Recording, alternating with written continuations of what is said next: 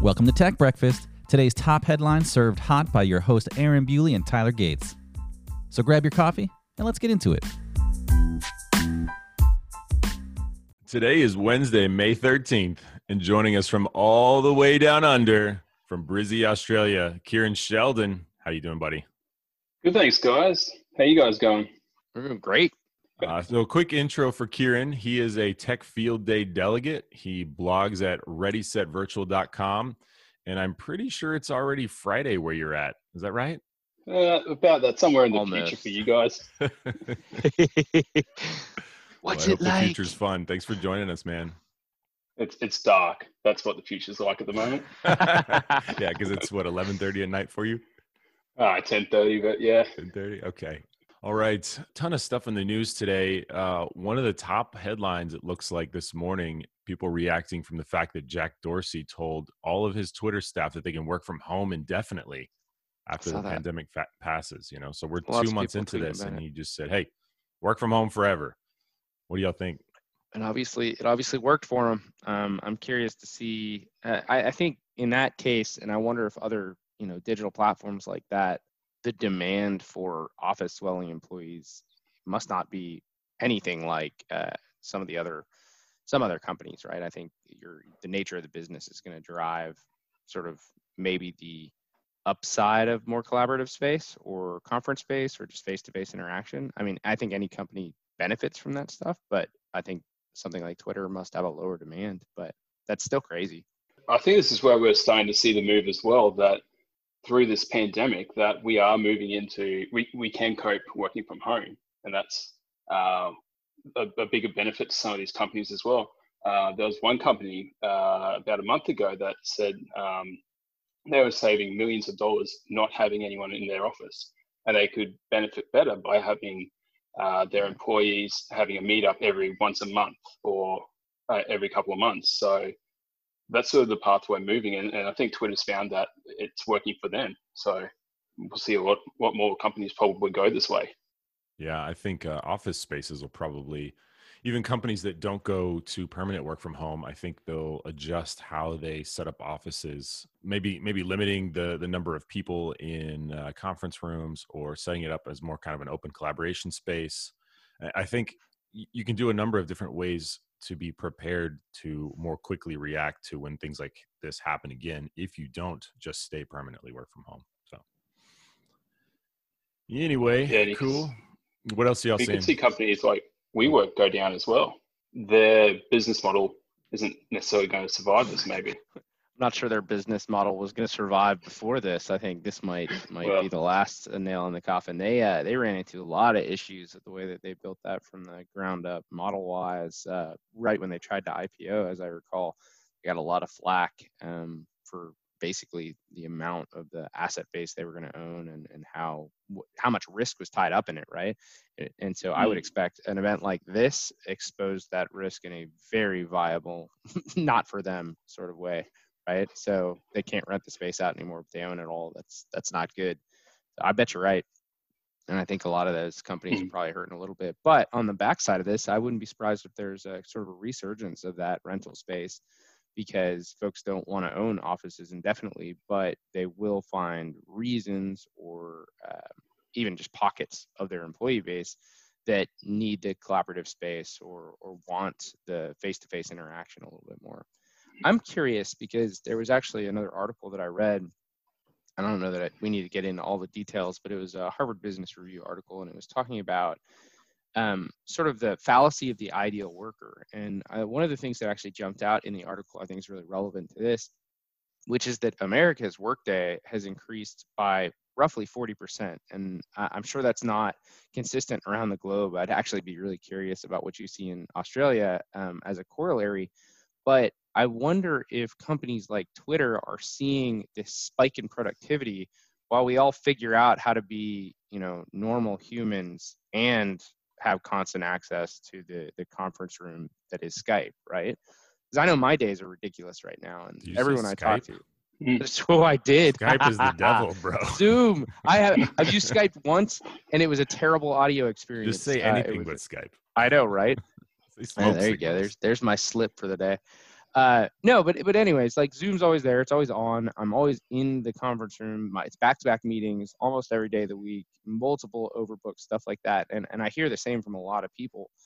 I hope companies like Twitter aren't looking at this and saying, whoa, we're more productive at home, work from home forever, right? Hoping that this trend of ridiculous extra productivity continues, because I don't think it's sustainable.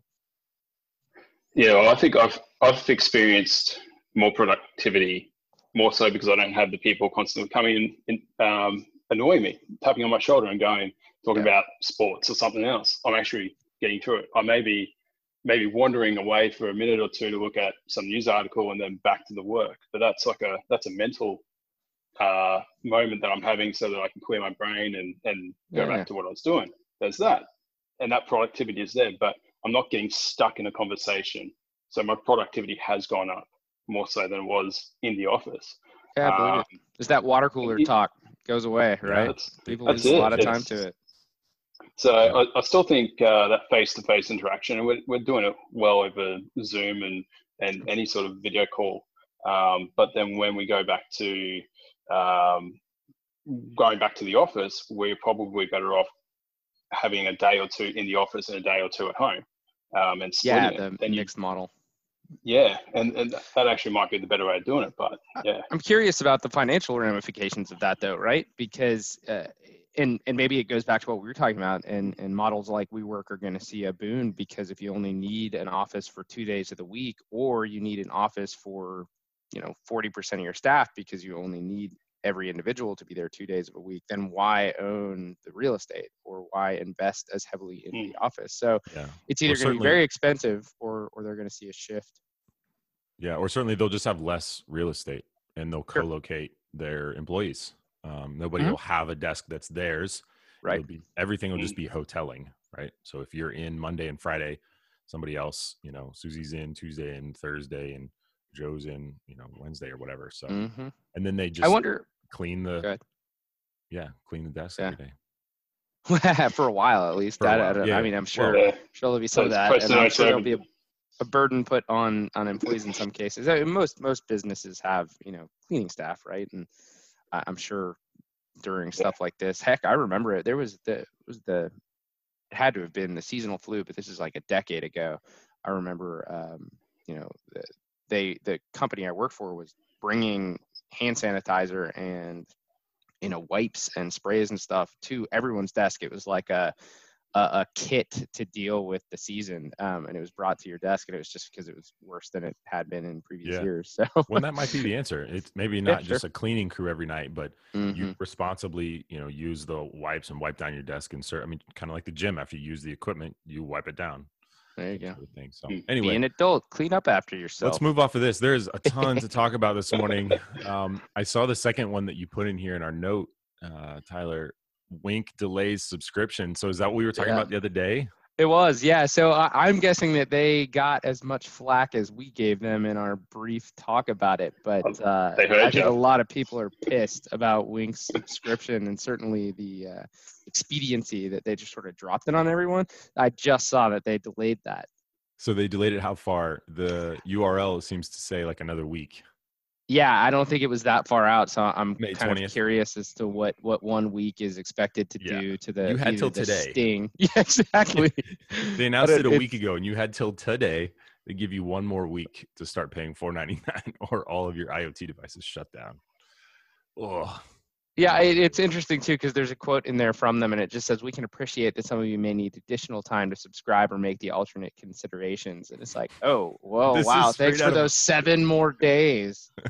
That's a mob quote right there. This is extortion. I can appreciate that you might need just a little bit more time to get me the money, but get me the money. Coming back for your kids. Yeah, that's I got a kick out of that. We talked about it. I feel bad for them too, because obviously they're probably not doing that just to put the boots to their customers. My guess is that they need it to stay solvent, but it's just, I don't know. It shows you that you can't keep up with stuff like smart home everywhere all the time if you don't have some kind of income stream. And if people aren't buying your devices all day, every day, good luck. Do you have any smart home stuff, Kieran? No, I try to avoid it. Yeah, there you go. Play it safe. Yeah. Except all my devices are connected to Facebook. Yeah. There it is. That's the magic of the day. Yeah, it wasn't 10 long. 10 minutes into the show until somebody said Facebook. That's all right. We weren't going to avoid them today. Facebook was big in the news late yesterday. There was a $56 million settlement for moderators, content moderators developing PTSD. And Facebook's settlement is to take care of them, basically. And they said going forward, you know, they may continue. So I'd be pretty curious to see what the conditions were of what no doubt was a pretty big lawsuit. But I'm wondering how much Facebook is just saying, oh, wow, yeah, that's really bad. Let's take care of it versus, you know, the legal system kind of forced them to. But then I saw another article this morning that basically said they're predicting that 50% or more of Facebook moderators will develop mental health issues because of the garbage that people try to post. So what about payouts for the users developing PTSD? Well, they won't have that problem because of the content moderators. Yeah, there you go. There you go. They'll develop Stockholm syndrome. That's different. So, there you go. So the 52 million, okay, so it's paying out to... Was it 52? 56. 11, I quoted that wrong. 11,250 moderators, so at least $1,000 per moderator. Yep. I saw another article that was talking about where did I put that one? It was talking about the amount of like hate speech memes and whatnot that are landing on Facebook, and there it is. So Facebook says it took action on 9.6 million pieces of hate speech content in Q1, up by 3.9 million. And AI now proactively detects 88.8% of it, up from 80.2% last quarter. I love to see those uses of artificial intelligence. Yeah, it's really cool. And stuff like real-time subtext and things like that are also another one. But yeah, it's good to see it. It's also ridiculous that we're seeing an uptick in hate speech. Like, yeah, I don't know. I guess part of me always wished that was on its way out, but it doesn't seem to be that way. That segues into one of the articles I had about AI, sort of going back to your copyright conversation last week as well. So there was a group of musicologists who used AI to compose a song, and they ran it against Reddit. Sure. And it came back with urging listeners to kill the government. Kill the system. Oh, that does sound like Reddit. Yes, it's going completely opposite of Facebook. Echo chamber, huh? Oh, that's. So they were pulling sentences from Reddit in order to drive the lyrics. Is that what you're saying? Yes. Yeah. Oh. That's like the chatbots. That's like the chatbots that were released, you know, on Twitter and probably Facebook and stuff like that. Yeah, Microsoft's. Like time to racism was like 15 minutes or something. And it's welcome to the internet. That's terrible. It's terrible. That's like one of those embarrassing things about my entire species that I just wish I could close in a closet, right? That's awful. They got that in here. Tay chatbot from Microsoft, 2016. That's right. Was my favorite. Yeah. It's just that's garbage. It's not good when the body of things you're training are just humans interacting online, and inevitably it turns into hate or just garbage speech. That's sad, really. A couple bits of Google news here. Google removed 813 creepware apps from Play Store, found by academics using an algorithm called CreepRank on data from millions of devices. That's cool that they're doing that. It's terrible that it's there. I wonder though, like I was reading another article that was saying that Android's sort of catching up to iOS as a developer golden child platform because devices are improving, you know, some of Apple loyalties are sliding, things like that. But one of the comments that it made is that the barriers to entry to get an app into the Play Store is $5, right? So it's very low. You can just about anybody that wants to develop something and put it in the Play Store can do it. They have rules, but they're not nearly as much of a walled garden as iOS's App Store.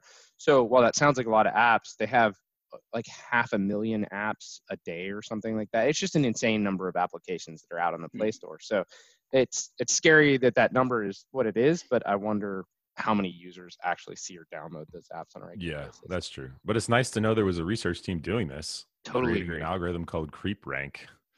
For those great name. Curious, I'll give them that. Yeah. So Creepware, in this ZDNet article, I'll drop it in the show notes, but refers to mobile apps that don't possess the full features of a spyware or stalkerware product, but they can still be used to stalk, harass, defraud, or threaten another person directly or indirectly. Oh, interesting. So, good on them. Yeah, that's actually really cool too, because it goes beyond just I released malware for you and I produced an app that someone can use to dox you faster. Yeah. That's actually pretty cool. You had another bit of Google news as well, Tyler. Yeah, there are a couple of things in there. One that's actually old news, but I feel like is worth saying, is that Google finally announced their I/O replacement event, and it's scheduled for June 3rd. I want to say that's a couple weeks, and we just haven't been able to talk about it, but put that on your calendars if that's the stuff you're into. I wonder if it will be more accessible than in-person conferences because it's digital, or if that's still it'll be interesting to see how those virtual conferences go down. Yep. But and then you also dropped in the Google Play Music dies this year. Yes. So I had actually forgotten this. They announced that I think 2 years ago now, and it wasn't as dramatic as I made it sound right before we kicked off, because what's happening is they're transitioning to YouTube Music. Mm-hmm. And reading through the article, they do have a way to transfer from your Google Music library to the YouTube Music library. I'll probably do that, and maybe we can talk tomorrow about what that experience looks like, because I've got quite a few tracks that have been in the Google Play music ecosystem for a long time, stuff I owned ages ago, either digitized or bought as digital music, and then I uploaded it to Google, and it's been one of the easiest ways to get my collection on any device anywhere, right? Yeah. So I was sad to see it go, but I haven't played too much with YouTube Music or music.youtube, whatever it is, so I'll have to transfer over there and see how that goes. Good, man. Yeah, I used to use Google Play, Play Music, or whatever they called it back when I was on Android, but that was ages ago. I totally forgot that this existed. But every time I get on, I imagine that's why it's shuddering. Yeah, every time I get on YouTube, if you end up playing a some sort of song, then they prompt you to participate in YouTube Music. So yeah, that makes a lot of sense.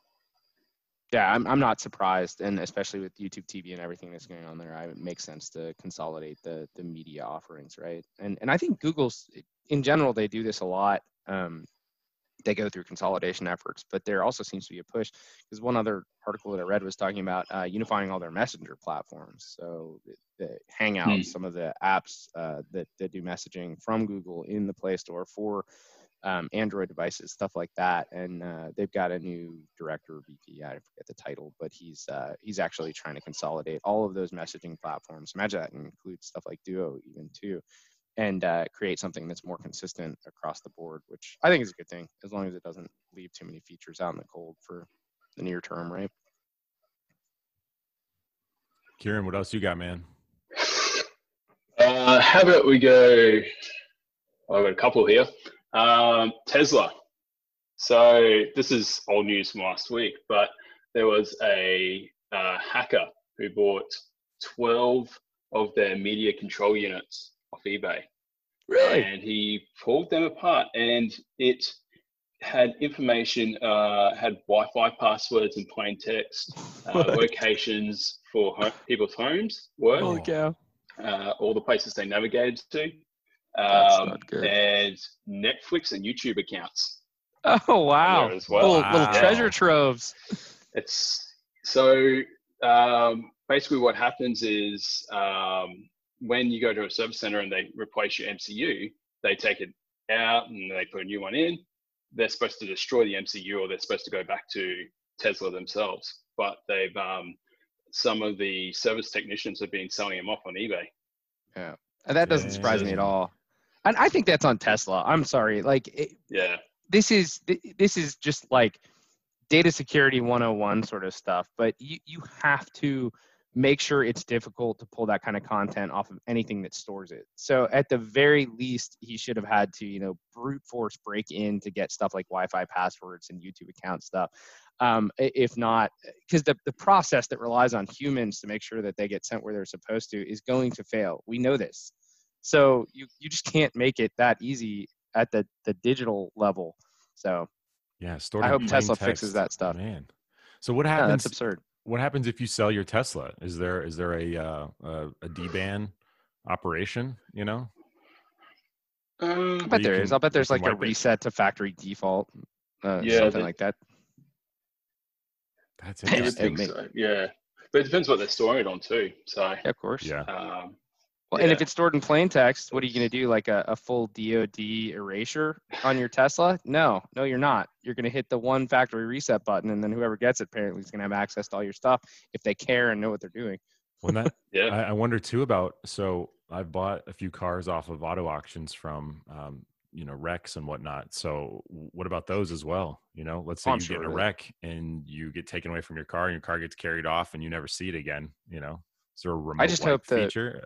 Manufacturers are more responsible with it, right? So I'm thinking about all the rental cars you got into where people had plugged in their home addresses for like a trip or a work address or something like that. I'm always surprised going through. And then you think with the Bluetooth connections to phones and allowing access to contacts, and you go in there and it's like the last 7 people that were there. If Ford didn't implement that correctly, and I'm not calling out Ford there, I have no idea what their implementation looks like from a security perspective. But sounds like you're a Chevy guy. Your contacts are quite possibly cached in there. What'd you say? Yeah. I said, well, it sounds like you're a Chevy guy. No, but I know you drive a Ford anyway. But yeah, I mean, that blows my mind too. But yeah, every rental car you get into, there's a treasure trove of contacts because people are just like, yep, sure, do whatever, Apple CarPlay, and download all of my contacts. That's wild. Good find, Kieran. Seriously. So a bit more on that, though. They store it in a SQLite database that isn't deleted until the hard drive blocks that store, and then it is overwritten by new data. Wow. So, okay, Tesla, we got to call you out on that. I'm gonna need you to fix that. Yeah. Man. So, I got another bit of Tesla news too. Elon, of course, creating lots of strife on the internet. He challenged authorities in California to come and arrest him as he very brazenly opened his Fremont, California Tesla plant earlier this week. I actually haven't seen outcomes from that yet, but he just said, we're doing this. If you got a problem with it, come arrest me. And he specifically said, I'm going to be down there on the floor. If you're going to arrest anyone for this, arrest me. Everyone else goes back to work. So I got mixed feelings about that, right? Because I think it's interesting that he's giving employees the ability to go back to work. Anyone that's suffering to the point where they need it, it's kind of cool that he's standing up for them. But at the same time, I tend to be on the more conservative side of social distancing and trying to flatten out the COVID-19 stuff. So what are your thoughts on that?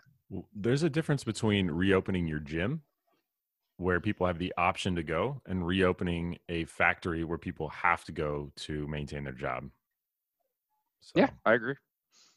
But you think it's a good thing? You think it's a bad thing? You think it's not black and white? Oh, dude, I don't know that I want to touch that one. Take my 40-foot pole and walk away. Yeah. What do you think, Kieran? Well, see, here in Australia, if we have to keep our company open, our government is giving the companies a what's called JobKeeper, or there's another name for it. But basically, they're paying the companies to be able to pay their staff if they're not able to have their staff in working for them during this period. So, I mean, if something like that was something like Elon could just be paying his staff, or there would be some support, that'd be great. And yeah, absolutely, keep the thing close. But there are families that do need to be fed. So it is hard to choose a side where to go. And then you think about just Elon on his own, and it's saying, yeah, come and arrest me. And you think, oh, he's just had a baby last week as well. And then you get all that sort of, you're going, where is his mind that he's making that choice as well? Yeah. So, he obviously feels strongly about it or doesn't think he's going to get arrested, right? That's a really interesting thing. Personal ramifications, right? Maybe that's why he's selling all his stuff to prepare for it. Or maybe he just wants to spend more time with the baby and he's expecting house arrest. Yeah, good thinking, Elon.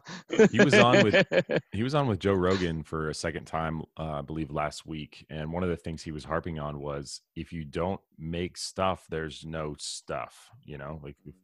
We're running out of this, that, or the other thing, Now this is super trite, but I am trying to find a replacement barbell, and there are none to be found other than the ones that people are charging for 3 times what they're actually worth on Craigslist, right? Nobody has barbells. Nobody's making barbells. And I think his point is, you know, well, I guess he wants to produce Teslas and people want to buy them and they won't exist if they don't get back to work. But yeah, I think I'm with you, Tyler, on the, tend to be a little bit more on the conservative side of this, you know, ease into it, go back in phases, don't rush, you know, who's critical, don't allow people that aren't critical. There's a lot of different stuff. But I think that last one's the, and I don't necessarily want to touch it either. I think there's a hot mess of a conversation that goes on that last bit, but the idea of not allowing somebody who's not critical is a pretty touchy subject, especially in the United States, where we'll get bristly about anyone telling us what to do sometimes, right? But anyways, yeah, I just don't think it's not super simple. I do think, like I said, I tend to lean towards let's make sure this isn't something everyone gets and something everyone gets fast. I think we've seen some pretty bad examples of overrun hospital systems, but that it, you can't pretend like there aren't going to be ramifications on the other side if people don't start producing stuff. Unfortunately true. Yep. Well, how about some more fun news? I read a cool article about a company called Mojo Lens that's developing augmented reality contact lenses. And as I read through it, yeah, it's further out than I'd like to see it. But what I think that's freaking cool from a technology perspective, but I think it also sort of it's a harbinger of all the things that came out when Google Glass were first released, where it's, is it even right for somebody to be wearing something that's not easy for you to tell and is potentially providing contact information or details? Like there's a creep factor that goes up considerably when you have something that's as innocuous as a contact lens on the surface, but is providing tons of augmented reality data potentially. What do you think about that? Man, sign me up though. I know there's a ton of nefarious things for this, but man, if I could be, let me think of an example. Let's say I'm out running, right? And I don't have to wear a watch anymore. I can just see my heart rate. I can see my running pace. I can see, you know, my route or whatever, if I'm trying to follow this specific route to navigate. That's awesome. As an overlay, as a contact wearer though, I don't know how they're going to do this because you get the tiniest little bit of like, not just non-contact, like, material in there and your eye is like bleeding so. And you're like crushing it with your knuckles. I wouldn't make it. I have seasonal allergies and I would absolutely destroy something like that in my eye, but I'm with you. I won't. Like, sign me up. Where do I get it? So I'm saying give me a cyborg eye instead. That's there you go. We'll just pop the old one out. You got terrible eyesight. Imagine using that though with your drone as you go through.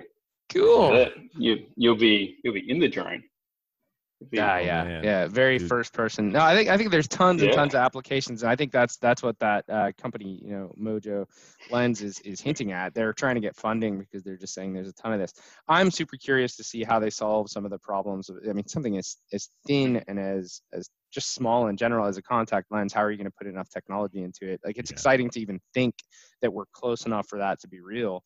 And they acknowledge that there's probably going to be some kind of wearable, whether it's, you know, a necklace or something like that that's relatively close to the contacts that's going to be handling, I imagine, the compute that's going into it. So they don't have to put as much into the contacts, but it's still really cool stuff. Yeah. Think about surgery. You're in there and it's identifying, you know, arteries and veins versus lymph nodes and all that kind of stuff. That's hard to tell sometimes.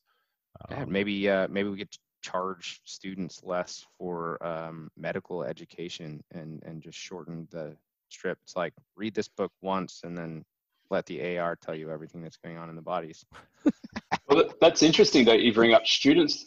What about for like exam situations? Like you're saying, walking down the street, no one knows you're wearing them, but then you go into an exam situation. Yeah. So that's super intriguing though. Yeah. I mean, if you want, it's like a 2-hour thing, but go listen to that one with Elon and Joe Rogan. Or maybe just find the section because they upload some clips and whatnot where he talks about that. But just the processing speed and capability, right? So he's talking about a neural net implant, so cool. You know, where they kind of like you know, drill a hole and implant this thing that's like the size of a watch face, you know, and connect it to your head. Not quite ready for that. To be able to, yeah, to be able to. I'm not going to be alpha or beta for that one. Yeah, that's what he said. He's like, I'll be, you know, maybe iteration 10 or something. But. Yeah, exactly. Let's see if we can do it in goats first. Yeah, but that, I mean, that gets into the argument now, you know, when we think back to math and they would make us do tests without calculators. Well, it's like, yep. In the real world, I will always have a calculator, but I understand why they're doing it because they want to know that you know how to do it. Mm-hmm. But yeah, think about the future of anybody being able to tap into any sort of information that quickly. Are we testing people on being able to memorize things, or that's a good way to in different ways. Bring that up too, because I think it's sort of like the next step in what having search engines at your fingertips were. The Encyclopedia Britannica used to be one of the best sort of relevant, so recently relevant sources of information for research projects. Now that stuff is old so fast that the internet and finding certain good articles, kind of back to what we talked about yesterday, is actually better, right? So having that much information at your fingertips, like take it even a step further. You don't have to talk to an assistant or go to an interface. It's just in your world constantly, and you can probably tune how much you get. Yeah, exactly. Stuff that's relevant is being determined for you. There's you're cooking, there's so much Black Mirror stuff that goes into all this stuff. Every time I go down there, my head goes down a rabbit hole where an AI is feeding me what is important to me. Like I could see me becoming a robot if I was just being fed information. I stopped thinking about what's important and just eat what's put in front of me, right? It's going to be wild. So let's say you're standing in front of a grill and it recognizes, hey, you're cooking steak, right? And then it just tells you instantly, okay, this is how long you need to do it, whatever. And maybe it's got, you know, heat sensing capabilities, and you can see the temperature of the steak without having to test it with a physical thermometer. I mean, it's just insane. Cool. Yeah. There was another cool wearable news item too. Microsoft released their Surface earbuds, and I won't pretend like that was something I was terribly aware of. I'm not keeping track of Microsoft devices that much, but they I guess they must have had their Surface event digitally recently, because I think the Surface Book 3 and stuff was released as well, and they've been doing some good stuff on the hardware side of things, but. Apparently, the Surface earbuds look really good. So the review that I read basically said that it brings some features to the table that make it more interesting than some of the other wearables out there. It's not just audio, but the audio quality is good. They're actually integrating with Office products. So it'll read you your emails. It will take dictation in at least the PC version of Word. And then one that got me that I thought was really cool, because it starts moving towards like Babel, right? Is the ability to live capture and translate for PowerPoint presentations, and it's just like, wow, these are things that, you know, were probably science fiction just a few years ago, but being able to real time translate those are news articles I'm seeing for Google now. Microsoft's actually releasing a product that can do this kind of stuff. That's really cool. Yeah, you guys think about that? Mm-hmm.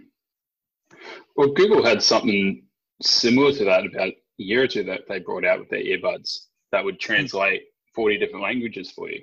So we sort of were on the pathway, but yeah, it's kind of amazing that we're now at this point of. Yeah. Hey, you know, just the fact that there's two devices and they're competing. That's a good point. That's cool. Yeah. But it means that there's innovation now, there's competition. So will it translate things like Arvo and Budgie Smugglers that I had to learn when I went down there?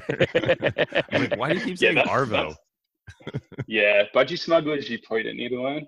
I was talking about our ex-Prime Minister, but yeah, it probably wouldn't have picked those up for you. No, not right. Oh, come on, there's got to be like a slang button.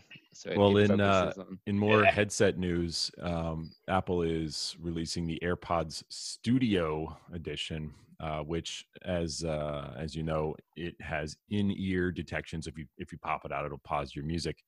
These will have head and neck detection, so it knows if you take your headset off and put it around your neck, it'll pause the music, etc. So, but just a different version, you know, maybe higher quality over the ear headphones.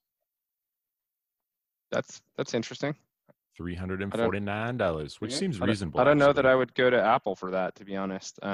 And well, and oh, shocker coming from me, but in general, I feel like there are some pretty excellent headset and microphone producers out there for like the desk experience, right? Yeah. And so why would I buy an Apple device? I feel like they're not going to be as good in certain areas. I'm happy to be proven wrong. Don't get me wrong. Well, if they're as good as, so, you know, I said the price was reasonable, right? It's $349. So it at least seems in the range of things like the Bose Quiet Comfort 35s, you know, the wireless over the ear noise cancellation headset. So. Yeah, fair enough. Anyway, okay. Are we running out of news? Yeah. Should we shut it down? No, we got a couple of things. I've got two more. Oh, yeah, hit us, Kieran. Go. How about some space news? Yes. So China last week sent up one of their rockets last week. So it's one of their newer versions of their largest rocket, the Long March 5B. It's now come to light that so the way they work, you usually have two cores. If I'm understanding this right, in a general rocket, you've got your two cores. But what they've done this time is they've had four fuel thrusters on the boosters on the side strapped on, which put it up into, shot it up into the atmosphere. But then they dropped off, and then there's another core that dropped off. That main core almost hit New York. If it had, as it drops through the atmosphere, it would have hit New York if it had dropped 15 minutes earlier. Wow! So their boosters falling back. We're not so the boosters were fine, but the main core that comes afterwards. Interesting. So they've done it a different way. Yeah. So it's a bit scary. Yeah. Yeah. It said that it was just going to spread debris all across New York, but it lasted 15 more minutes in the atmosphere that it didn't drop. So it landed out in the Atlantic. That was lucky, yeah. Doesn't actually say. I hope so. I think that's usually where they aim to get that kind of debris. You certainly wouldn't want it going into a highly populated area. That's what a mess. That is wild. It's weird too, because that's something that's totally predictable. So it kind of makes you wonder, like, how'd you miss that, or did you not miss that, and you just wanted it to get close? Well, maybe they did time it right. Yeah, exactly. Like, let's extend this by 15 minutes so that way it lands in the Atlantic. That is interesting. I got another fun astronomy one. So apparently the comet Swan, which was discovered in late March, is going to be visible to the naked eye tonight. So get out there and go take a look at that. I guess there's some apps and stuff out there that'll help you find it depending on your location in the world, right? But it's something that cracked me up about this is that the comet Swan has its own Twitter handle. So it's at C2020F8. So C2020F8. And apparently they're giving comets Twitter handles. So that's another source of, going to kind of pick up where it is and when's a good time. That cracked me up. I love it. I guess it makes sense. Somebody's going to create it. Parody of it. Too funny. That's good. So you guys track stuff like that? You get excited about comets when we can see them, or yeah, man, it's objects cool to in see. Space. Kieran, no, not so much. That's great. What was the other one you had? Some gaming news. So going back to the late 90s, early 2000s, Tony Hawk's is being re-released in September. Nice. So that's one Tony Hawk's skateboarding, right? So number 1 and 2, yeah. So just in time for the Australian Father's Day. That's awesome. So they're redoing it. Yeah, just in time for Father's Day. Well, my wife brought that one up. She worked out the date. But what they're doing is, so they brought out Tony Hawk's HD. But what they did in that was 2015, and what they did in that version was they put in all the favorite levels. Now what they're doing is actually releasing 1 and 2 as the full game, so cool. In HD. But remastered, nice. Yeah, remastered. On Xbox I saw a lot of chatter about it. 4. That's cool. Nice. I saw a lot of chatter about it. Yeah. It was all about the music. So the playlist was on everybody's top of mind, and the rating is teen because of lyrics. So obviously there's nothing about that game that's going to be super gory or anything like that, but their rating was actually increased because of the lyrics in the songs. And they were able to capture a lot of the fan favorites that were part of the tracks, but I guess they did have some licensing problems and a few things fell off. I didn't see the specifics. I'm not sure it was the biggest titles, if you were, that made that game so iconic, but I thought that was funny. And don't forget that Command and Conquer will be coming out in June 5th. Yes. We're almost there. Yep. Very nice. The updated version. I loved that game. Yeah, me too. I think Red Alert was a big one for me. Yeah, that one in the very first iteration of GTA were like two of the most fun games, PC games, right out of the gate. Yeah, it was just slightly before my time. I was having this conversation with my wife yesterday, and then we'll shut it down. We're over time here, but this is awesome. This time, not this story, but I'm curious what y'all think about this story. If y'all remember when we played video games in the early stages of console gaming, the only way to play was if you're playing with a friend, they would sit next to you, 1 to 4 players, split screen, all that kind of stuff. And you would have this experience where you would laugh together and punch each other or whatever. And now the only way we pretty much ever play games is over the internet distance. We can hear and see each other sometimes, in little screens or whatnot. But what do y'all think about that? Just the way things are changing from that perspective. That's sort of like the kids not going outside and playing anymore. They're just sitting inside, playing, watching their phones, and little kids as well, from like the age of 5. They've got their own iPad and all that, but they don't go outside. So it's the same deal. They're missing out on what we grew up with. And I still got a PlayStation 1, and my wife and I still sit down and play that. But yeah, for kids to invite their friends over just to play those sorts of consoles, they don't even know about those sorts of consoles where you had 2 controllers and that's all you had. They're not made anymore. I'll call you up. Yeah, no, that's true. I'll call you up when we need it. Yeah. Single player only games are a dying breed. Yep. Yep.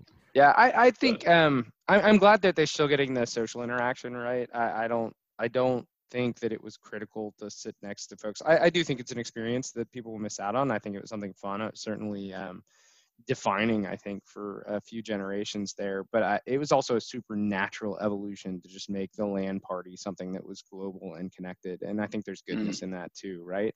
So yeah, you can't whack each other, sneeze on them when they're doing something critical, but you're still getting the social interaction. In fact, you're probably even getting more, at least a broader net of folks that you can interact with. So there's, like I said, there's goodness. I think it was pretty natural.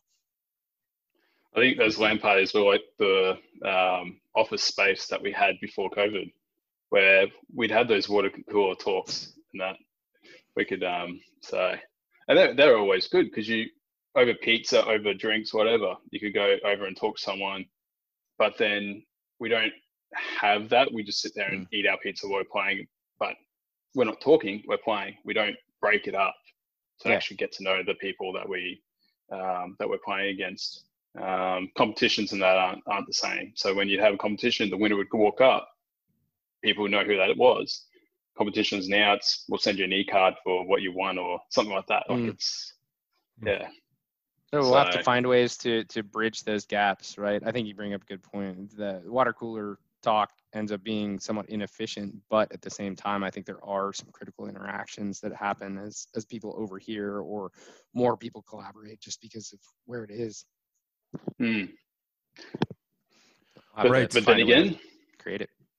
Yeah, but then again, it means that us 3 could be playing a game now. So that's right. There's always that benefit. That is the plus side of it. Yeah. When's the last time the 3 of us were in a conference room? Oh, yeah. Right. Cool. You guys just met each other today virtually because of the capability. So that's cool. And, that's right. Kieran, you live literally on the other side of the world. So, and you come to visit me, and whenever I come visit you, you don't even pop down to see me. Oh, burn! I was 5 hours away. That's a great way. I was in Austin, and you're in Dallas. Oh, Aaron, not coming to visit you when you're in town. Something was going on. I would have excuses. Okay, whatever. Hey, you didn't eat Vegemite. You didn't accept it, so Okay, shut it down. Yeah, Kieran, thanks a ton for joining us, man. It was awesome to have you on. Love the Down Under perspective. Sorry, real quick. Fun. Do you need to plug anything else? I wanted to give you an opportunity. I plugged ReadySetVirtual.com Readyset.com right out of the gate. Is there anything else that people need to know about? Yeah, I guess just my Twitter. My parents came up with that one. It's just Kieran_Sheldon. And also, you mentioned Tech Field Day, and this week is Security Field Day. So if you've got some time on Thursday and Friday, you can check out the live stream. It's all virtual now, but yeah, there'll be a few companies there, VMware, Juniper. So you can go and see those. And should invite all your friends at Tesla. It sounds like they need a little bit of that. What's the URL for that? So if you go to techfieldday.com, then the live stream should be on the front page. Okay. So it's not Security Field Day. You go through Tech Field Day. Gotcha. Yeah, Tech Field Day, and then it's got a whole bunch of sub field days from there. So Storage Field Day, Security Field Day, Mobility Field Day. Yeah, there's a list there. But they have VMware, Tempered, Path Solutions, and Juniper presenting. And it starts at 8 a.m. on Thursday morning, Pacific time. Okay. Well, y'all get out there, check it out, get your learn on. Back to you, Tyler. Sorry. Yeah, no worries. So that brings another Tech Breakfast podcast to a close. Thank you, everyone, for joining us. Thank you, Kieran, as well. We hope you enjoyed as much as we did. And as always, if we've missed anything in the news, you've got general feedback for us, or you'd like to come and join us for a recording, hit us up on Twitter. Let us know where you're at, and we'll see you again tomorrow. Booyah.